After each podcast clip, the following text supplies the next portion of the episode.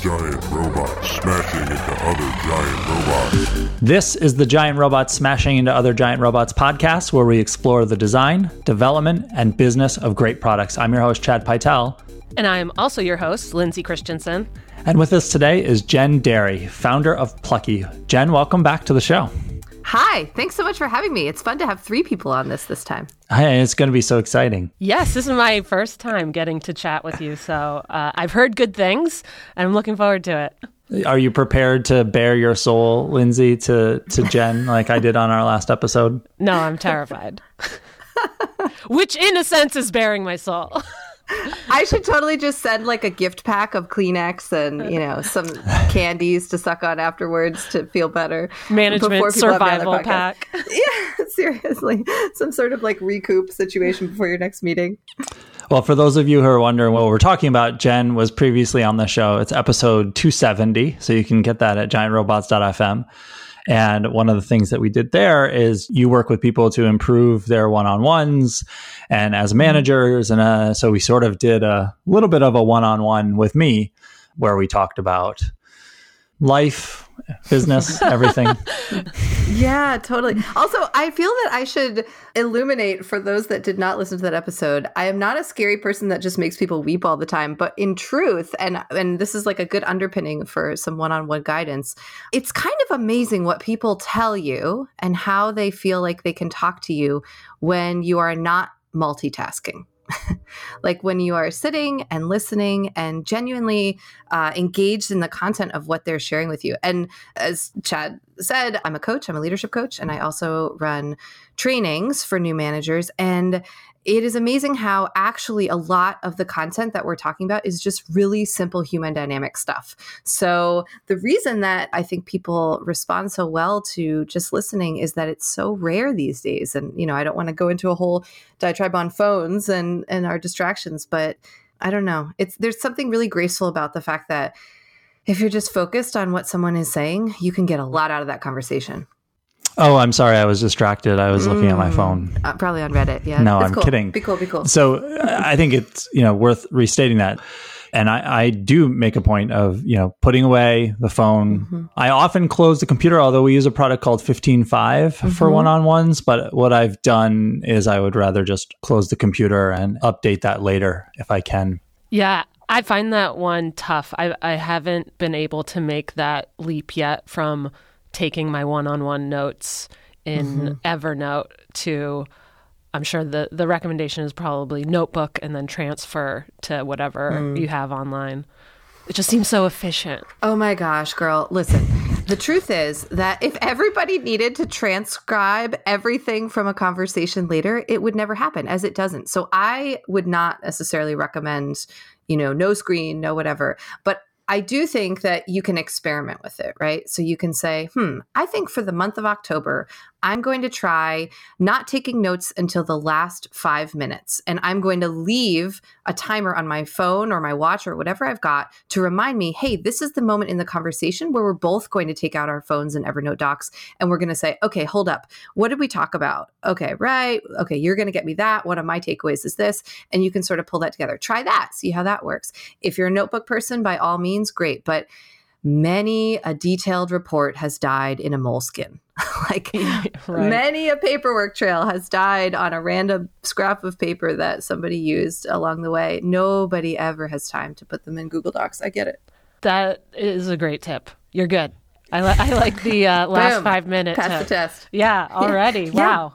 And what I would say about that last five minutes is it's also a gentle cue to the person that you're meeting with that, hey, something is moving on in our agenda here. Right now, we're moving to a period of time where we are going to spend whatever it is, five minutes or 10 minutes, whatever your practice would be, to say we're going to get intentional about making what we just talked about very tactical and tangible. And that's really good for them to see too, right? Hey, the reason I'm pulling out my phone right now is because this is the part where we do that.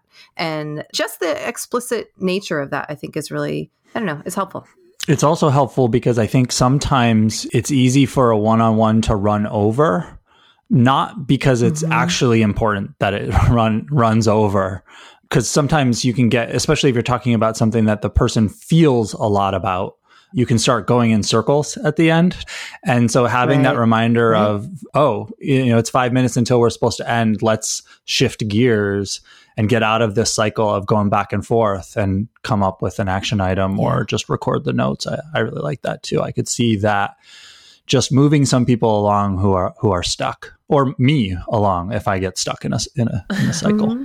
Yeah, that's a really good point. I think that is a challenge I feel around you know, are we circling around something we've talked about enough versus I want to give you the space to feel like you can talk about this as much as you need. Yeah.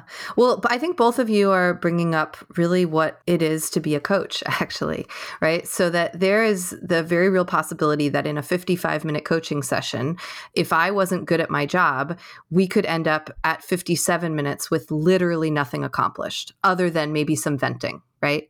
And so there's ways to think about the structure of a conversation without being like, okay, now's the time that you stop being emotional and we start putting tickets in, right? like there's a lot of gentle ways to do that. And so the higher level of a, a, coaching session, this is funny, I've never really talked about this, but at least in my mind, is the first five to 10 minutes for me of an hour long session is catch up what happened since last time I talked to you? Was there homework that you were like gonna go away and think about, or even some action steps you took? What happened with that? Right? It's kind of like catching up on the last episode of a TV show. What happened to those characters since last time?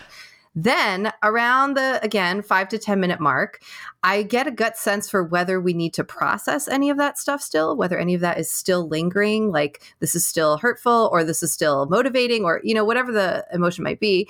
And so, if we need to, we can spend some more time. But really, about that 10 minute mark, I say, okay, this is all such good stuff. What do you want to talk about today? And I bring it to a head by really just asking that question. And that's the cue to my client to say, Oh, yeah. Well, you know, I still am so muddled with this concept. I, I think I do want to spend more time on this. Or, right, great reminder. Actually, this is not what I want to spend our time on today. I had this other situation happen, or I have this other problem or opportunity, whatever it is uh, that I wanted to focus on. And so that's my gentle cue to them to say, I'm here if you want to keep going on this, but I want to make sure that we use your space well. And then towards the end, again, maybe five minutes before the end or eight, depending on how the conversation's flowing, there's the moment for me to say, okay, so we're getting close to time and i want to just introduce like a good opportunity for homework might be that you need to practice some risks till i talk to you next or might be that you need to have that hard conversation with so and so how does that feel? And then we work out the logistics of okay i'm going to do this by this date. Here's how i'm going to tell you that i did it jen and and those sorts of things. And then we can kind of gracefully come towards 55 minutes I will also admit that many a time we're at 54 minutes and I wish that I had another half hour, you know, but that's that's humans. That's why I like my job. It strikes me that this is also probably what a good therapy session works like. Hmm. I was actually just thinking that I don't know if either of you saw there was an article that came out a couple weeks ago in the Wall Street Journal that was basically like are executive coaches actually therapists? like, do do mm-hmm. executives just really need more therapy? yeah. Well, a lot of that is above my pay grade, right? I, I am not in the therapy business, although I did consider that when I started Plucky. Like, should I just go that direction?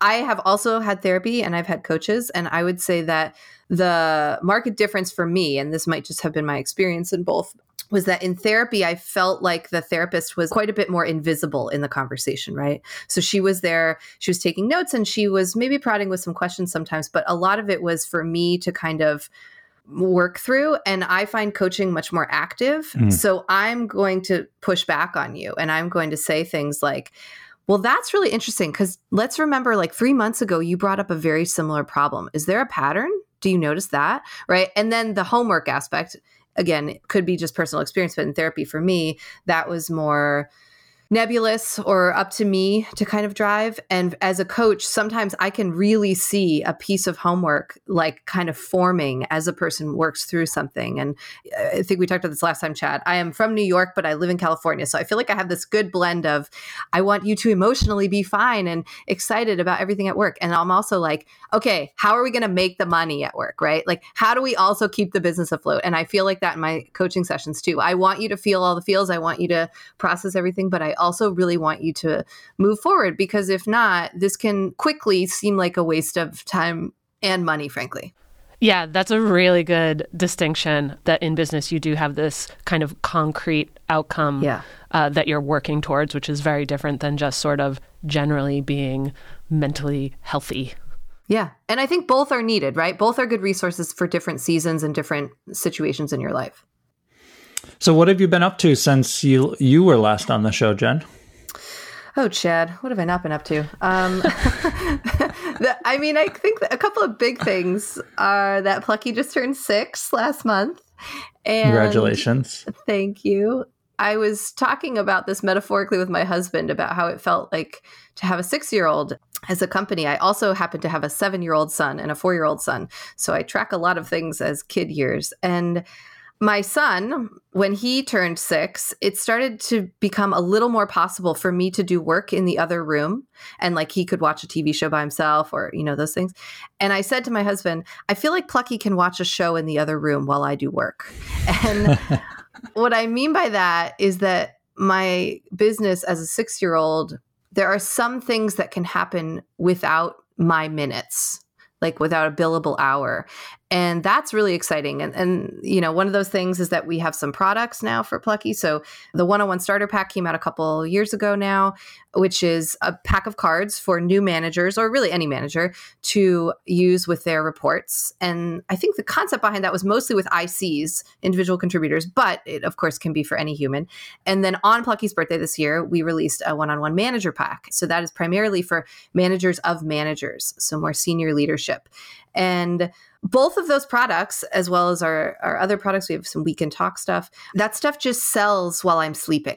I'm not buying a Bay Area house on the sales of that, but it is, you know, an extra line of income. And that has been so curious and, and interesting to watch. I've also got this training called So Now You're a Manager. And I just can't believe it. But we're about to do our 10th one of those next month. And that was something that I had a vision of very early in Plucky. Like that was my first Google Doc I started. I named it So Now You're Manager. And I wasn't sure is this just a blog post I want to write? Is it an e course? Is it a, a conference? And uh, it took me a few years to get that off the ground. A lot of life stuff happened. I was sick. I had another kid.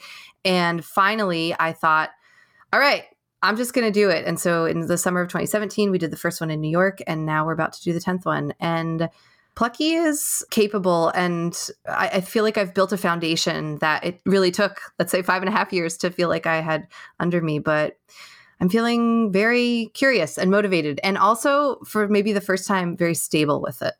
That's great to hear. Do you have anybody helping you with Plucky these days? Yeah. So, about a year and a half ago, I hired a part time assistant. Her name is Holly. And Holly, she's in grad school right now, but she helps, let's say, five to 10 hours a week. Uh, she does all the mailing for the products. And then she also handles all my scheduling for my coaching clients. And as often as she can, she attends So Now You're Manager events and assists on site. But actually, with the next one coming up in Austin, she is unable to go because of grad school stuff. And so I'm trying out a new thing where there's one of our alumni of the program is going to come and assist. And this starts to get into where I'm going to be taking some risks, I think, in the next few years with Plucky. And I don't know, just trying this on for size where I really value the community that has come out of this. That they don't just come to the uh, workshop and then I never talk to them again. They're all put in the Slack channel. We talk on a regular basis, and I send monthly emails to them with some manager resources and just general kind of keep going, buddy, you know, vibes. So, what's interesting to me is how to keep that community going, maybe even one day without my involvement all the time, right? And so, having an alum come to assist and he's going to run one or two of the practices over the couple days. I think I think it'll be a good experiment. We'll see how it goes. So those are happening all over the country, it sounds like. Yes, they are. This year was Berkeley, DC, Seattle, Austin, San Francisco. And next year we're still shaping up, but we'll try to be in all those places. I would love to do one in Europe. I know there's a lot of people are always like, "When are you coming to Europe?" I'm like, "Oh my god, get me a babysitter, and I'll totally be there." yeah, how do you choose? Are you kind of going where you're getting the most demand? Good question. Some of it has to be that, right? Like I know an East Coast one will almost always sell out. And I try not to be too much in one area. So it felt good to have Berkeley home. You know, I didn't have to travel for it. And then DC, we sold that one out pretty quickly. And then Seattle was a city I hadn't been to, but some of this is also based on who's able to offer me space. So, what some of your listeners may not know is that I've only actually paid for event space two times, I think, in all of the 10 trainings that I've done.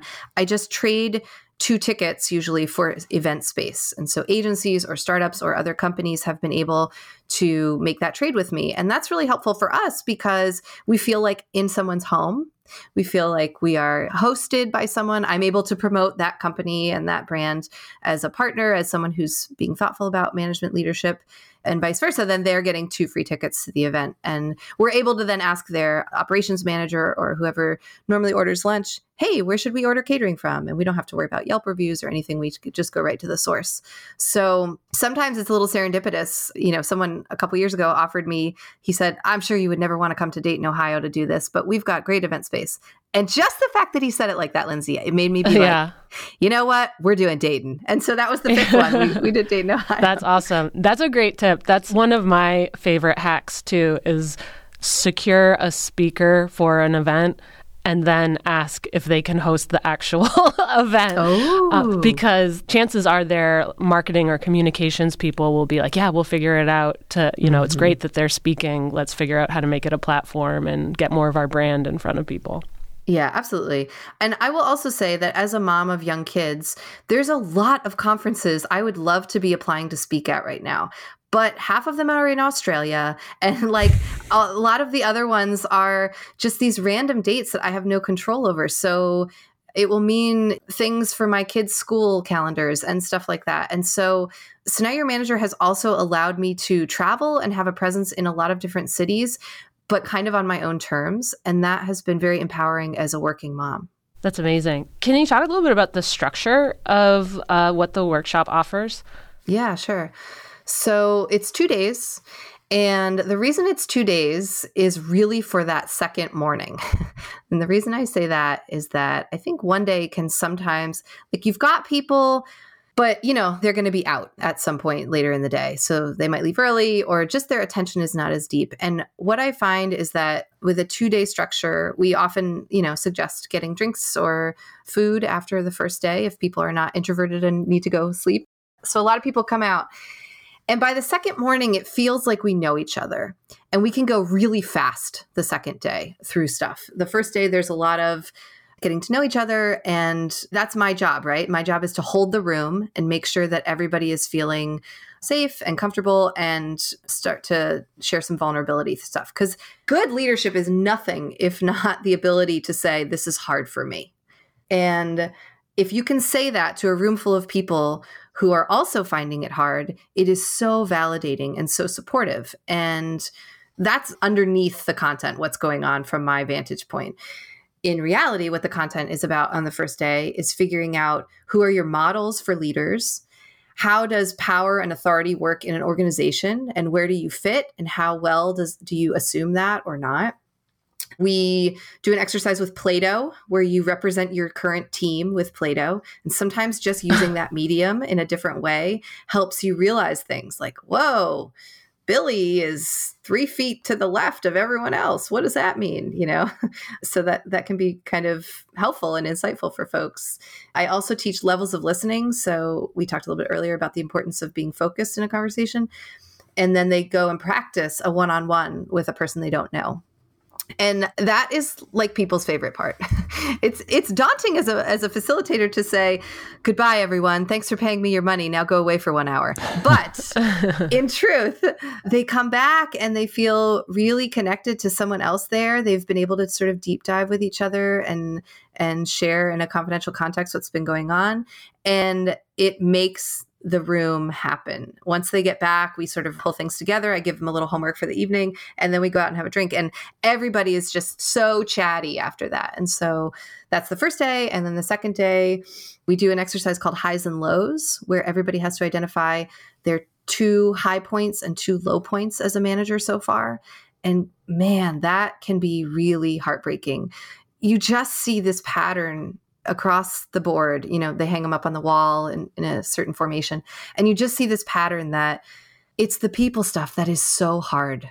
And it's also the people stuff that is really celebrated, although we do hear about this was an amazing launch or we really made this deadline work. But by and large, the stuff that is crushing for people is you know, I had to lay someone off. I had to give this hard feedback, you know, all those things. And luckily, that's what I'm good at. So that's really rejuvenating for the room. And that's what they've been training the day before on. But it's just really community oriented for them to hear it from each other. And then the rest of the day is also spent another one on one where they have to hold accountability with each other for something that they're going to do when they get back to their desks on Monday following.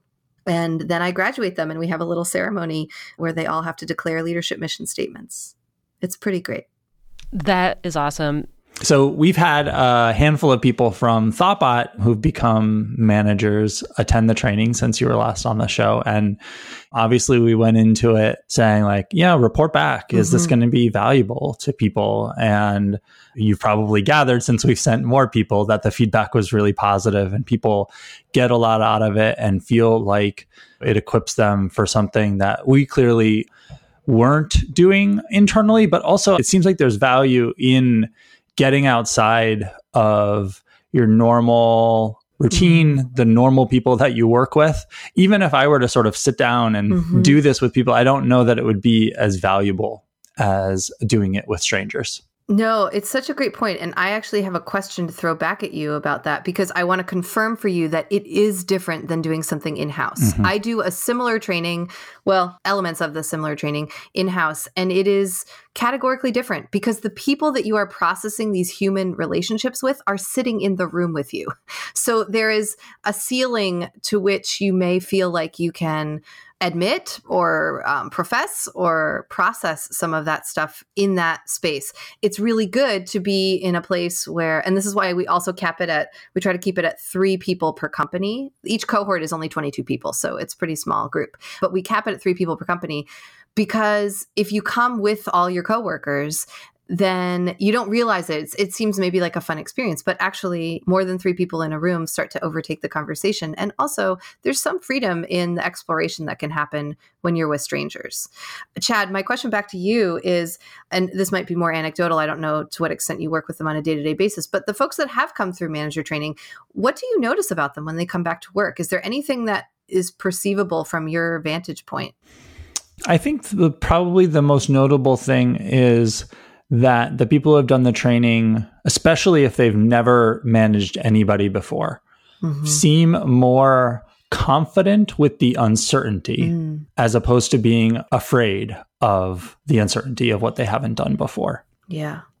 And I think because they've had a fun experience and they've been in a group of peers who are going through the same thing that they are, that it just is like, yeah, no one knows. Yeah. Everyone has this. Totally. Everyone has this fear and they just come back a little bit more confident and excited to tackle that unknown as opposed to being afraid of it. Yeah, that's what I think strikes me. I haven't been through this training, but in, you know, meeting with other mm-hmm. peers outside of Thoughtbot or going through other kinds of leadership training, there's actually I think a ton of validation that comes from hearing people at other companies having the same challenges and problems. Whereas if you're only working on it internally, sometimes there can crop up this feeling of like, this is a big problem that we have and it's unique mm. to us and we just can't solve it rather than mm. this is a universal challenge it's okay mm-hmm. like here are some mm-hmm. tools to do better Absolutely. And there's so much value in hearing how other people are tackling these things. People leave with good ideas to make their own teams and organizations stronger. People who are already doing very strong things and who share that get the you know the street cred now that thoughtbot's doing this great thing. We should do it like thoughtbot right? So there's there's even an, a marketing aspect of sorts. And then you know of course the way i think about the attendees is that you know by and large they're pretty early in their management career. So they're the only place these people are going is interesting places after this right? They're gonna keep either staying internal where they are and keep getting more senior and getting more experience or at some point because this is real life they will pursue other companies or other organizations or maybe even start their own thing one day and so it's exciting to me to build a network of emerging leaders who are coming grounded from this concept of vulnerability can be very strong, but also we have to make hard decisions sometimes. So we're not going to be able to avoid every once in a while breaking someone's heart, right? That's just real life. And Chad, to your point, I think that the ability to see that camaraderie externally from an organization also allows them to discern am I having a problem with my company right now? Or am I actually just having a problem getting my arms around this role or handling this level of conflict in my role, et cetera, et cetera? For the first time next year, we're going to do a reunion because I had this experience where I've now been through nine of these, and every cohort, I'm like, can we all just hang out for dinner every week? Like, I love these people. They're so interesting and so great. And I thought, man, how random if you came to cohort two, you don't know anybody in cohort nine other than a little bit via Slack. And so we're going to do reunion next year. And my intention for that is it'll be a training, sort of like a 2.0, right? Follow up to So Now You're Manager. And I will teach workshops. So I want to teach a workshop um, about the anatomy of power, certainly about managing up and uh, moving into more senior roles. But I'm also going to open a call for proposals from the alumni to submit their own talks because the next step for them in their careers after they get sort of the baseline how to manage is going to be okay great. Now what's your theory on these things? How do you see this playing out? Bring us a case study. Talk to us about that. And that's going to really bulk up their career as managers. I would love for someone to do a talk for I came to Now You're Manager and I'm now an IC again, right? Like because that's real mm-hmm. also. That career progression happens too and and so I'm really excited to open that up for them to come and share their thought leadership which would be great for their companies and their their own careers as well it's like a plucky conference. So you don't yeah. you, you, can set it on your own terms just like you've yes. been doing with the trainings. Exactly. It's oh it's so funny you say that because we just booked the dates. It's going to be next may and it'll be in portland and it's going to be at this elementary school turned hotel which i think is just so cute. And the only dates they had as soon as my assistant holly told me them i, I said oh crap I think that is open house night at my son's first grade class. Like, all it's weird that I already know that for May, but I do. and I immediately called the elementary school and I was like, "Can you confirm is May fourteenth the night where they show you all the work the kid did all year?" And they were like, "Yep." And I was like, "Damn it!" And so I spent like three days thinking what am I doing? Am I going to take this, which is really the best time of year for us to do the reunion? Am I, and that's the venue I want and all those things? Or not and and try to mess around with that and then go and attend my kids open house and in this case i have decided to skip open house and my husband's going to go and i'm sure that is fine in the long game but those are the kind of decisions as a working mom and you know when i have the flexibility of calling my own dates in that one case I actually didn't have as much flexibility. I was like really needing to soul search for a couple days. But, you know, I say that as any parent who's listening to this probably has to make decisions. And I just want to tell you, your kid will be fine. yeah, that's one of the things that I struggle with as well. Yeah. I think it most often comes up when I'm traveling to our other studios and, and there's a parent teacher meeting or something like that in the morning it's hard. Mm-hmm. And I definitely try to schedule the travel around it, but it's not always possible. Totally. And so thankfully we're in the privileged position of having two parents that can that you know and we can yeah. trade off when needed and we're both working so thankfully we're in that privileged position chad how do you um, I don't want to say make up for it like, oh, I come home and buy them ice cream. That's really not where I'm going. But how do you maybe catch up on what you have missed while you've been away with, with regard to parenting? Well, for things like the conferences and for the work share, yeah. um, you know, they often do bring that home, and I make a point of taking it aside and having them go over it and celebrating mm-hmm. it. One time, my wife and I both couldn't go to the work share. And the school was really great. They actually had us come in on another morning mm. before school started so that uh, our daughter could share her work with us just one on one. So we're really lucky to have a school that was able yeah, to supportive. accommodate that. Okay, I'm going to steal that idea. I'm going to ask my first grade teacher. Like yeah. Oh, yeah. Before. It's a good idea. Do you want me to pull some cards for you both? Ooh. Yeah. So you mentioned the manager pack, which is mm-hmm. new. And what is different about managers who manage managers as opposed to managers who manage people who aren't managers? So the reason that I even did a second pack is, you know, my coaching clients have evolved a little bit. I would say that a vast majority are now managers, not necessarily ICs, although I still have some of those. And we would be getting in these really good conversations about not only my clients' own career trajectory or own journey, but also the trickle down effects of their team. So I might be prompting them to say, like, who's a superstar lately? Are you worried about retention with this person? Are you know how are we being thoughtful about that? Or team dynamics, like oh my gosh, Jen, the thing I want to talk about today is these two people on my team who are not getting along. I don't know what to do. And so we were doing so much like meta work, I want to say. so it wasn't about my client themselves, but it was about their team, which of course is their responsibility at work. And so much good stuff was coming up. And one afternoon I thought, damn, you know who should really be hearing this insight? Their boss, like their manager, should be hearing these challenges and gaps in what really could be working well at the organization. Because, you know, it was really just gems coming through in our conversation about I want to do what this thing says in the process, but I don't have the power to ask for that information, or I need to triangulate with this other person. And I have no skin in the game, right? I'm an external coach. I can't give them any of that information. So, anyway, I thought, ugh, okay, who's busier than a manager? Oh, a manager of managers. Those people, as you both well know, you all have so many things on your calendar that it can be even harder to wrangle time for a one on one from you or even a more casual conversation. And so I thought, okay, well, it is very true that the questions that you would want to prompt in a one on one if you are managing managers need to not only relate to this individual's career and job and stress level and burnout stuff themselves, but also how aware are they of the other people who report to them? Because that's like major.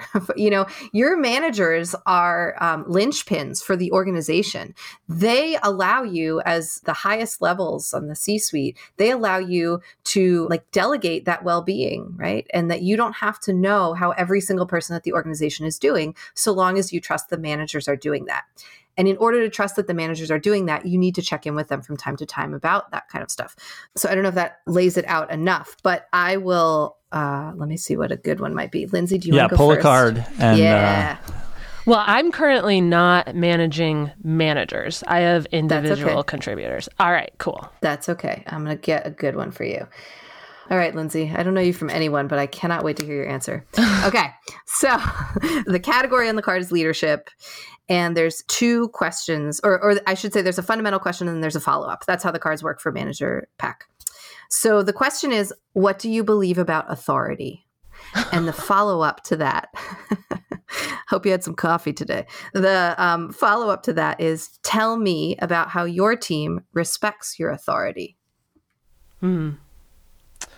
Yeah, I was going to say, I think my the first thing that comes to mind for me about authority is that the way I believe authority should work is that it should be something that's earned, mm-hmm. which I think is related to the respect question. Obviously, that's not a universal truth in mm-hmm. society, in companies, but I think authority can actually be most effective when it is earned leadership. How do you earn it? Uh, I think some of it's through track record. Um, so being able to deliver, but also being able to be a inspiring leader of things, of projects, of activities of the company, um, being able to get others to get excited and productive about a certain mission. Mm-hmm. It's interesting because some of, I feel like a lot of um, what you're sharing is stuff that any person has control over, right? Yourself. You have control over your track record to some extent. You have control over delivering or at least making efforts to deliver and to connect to your own version of what an inspiring leader would be to you. And I also think a dimension of authority, at least on org charts, is that someone has named you a thing, right? Mm. You get named CMO or whatnot. And I wonder how does that play into like the naming of the power? I guess that's from the next tier of authority is not only have you proven yourself to maybe be the people on your team or your peers, but have you proven yourself to your authority, to the people that you report to in a mm. way that was so compelling that they would like to, you know, bring you up to a higher yeah. level of responsibility. Totally. And how does your team respect your authority? How can you tell that it's working? How can I tell that it's working? I think just when things are operating smoothly, um, yeah. so that there's trust from peer to peer, there's trust up and down. You know, there's no need to micromanage. Conversations are happening out in the open. That's when things feel like they're really mm. healthy, and probably as a result of me doing an okay job. I love that because it's so hard to see success sometimes, right? Because it's kind of invisible. Like the fact that it's working and that things are smooth, like that's the gold star. And it's just, it can be very quiet. It's tough because it's a separate thing in a lot of ways than maybe like operational metrics, mm-hmm. which, you know, hopefully are working as well. And I think one can contribute to that. So if you know people are working together really well, you have a better chance of achieving your like tactical goals. But it yeah. also can be separate. You can really miss your tactical goals, but maybe things are still healthy on the team. But it's also possible that you're not hitting your tactical goals. Maybe you should be digging into, you know, how the team's working together, how they're working with you, and, and is there uh, something to be improved there? Yeah. For me, I feel like everything you're circling around is that kind of emergence into a mature mindset for this stuff, which is not just how does this look on paper, but also how does this feel in the room? Mm-hmm. And not going too far that direction either, right? Like we can't only worry about how everyone is laughing together at lunch. We also have to make sure we are paying the bills and achieving what we set out. Yeah, absolutely. Chad, you want to riff on any of that before I ask you one? No, and I'm realizing that I have a, a very not different take on actual authority in work, but um, I, I, definitely rebel against certain forms of authority, mm-hmm. especially when it's not earned. Yeah. Okay. I got one for you, Chad. You ready? Mm-hmm. The topic overall is self care. And again, there's two questions. So the fundamental question is what are you doing in your life that is the opposite of managing? And the follow up to that is why is this valuable? So I actually went through a period of I used to say that it was really hard for me to be involved in anything and, and not eventually end up in charge. And I think part of that was because I just I I do have that skill set, but mm-hmm. I also think part of it is it's hard to go from one organization or team or whatever where I was completely in charge and to then just be uh, not in charge yeah. in another context. So I used to do a lot of theater and those kinds of things, and mm. was a producer. And as Thoughtbot grew, I found it harder to, and harder to actively participate in theater because there was no way I could be involved from a management perspective. I just didn't have the time, but it was mm-hmm. difficult for me to context switch out of that and just contribute. Wait, so when you say you were involved in theater and you're a producer, what does that mean? You're backstage or you're paying money so the whole thing can go up? What does that mean? Oh, uh, no, sorry, I, I mixed the thing. So I, I, used to be involved in theater, and then we I would also do sketch comedy and that kind of thing. And so producer in terms of like scheduling the shoots and making sure that everything went well and organizing the schedule and that kind Were of. Were you ever an actor? Yes. Yeah. Chad, when is the last time that you did that? A long time ago. Do you miss it?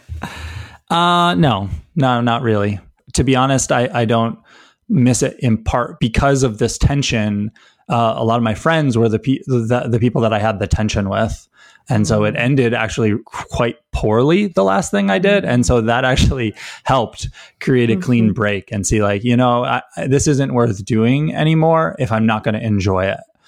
And so mm-hmm. I was able to sort of put it aside and say, yeah, it's not for me right now.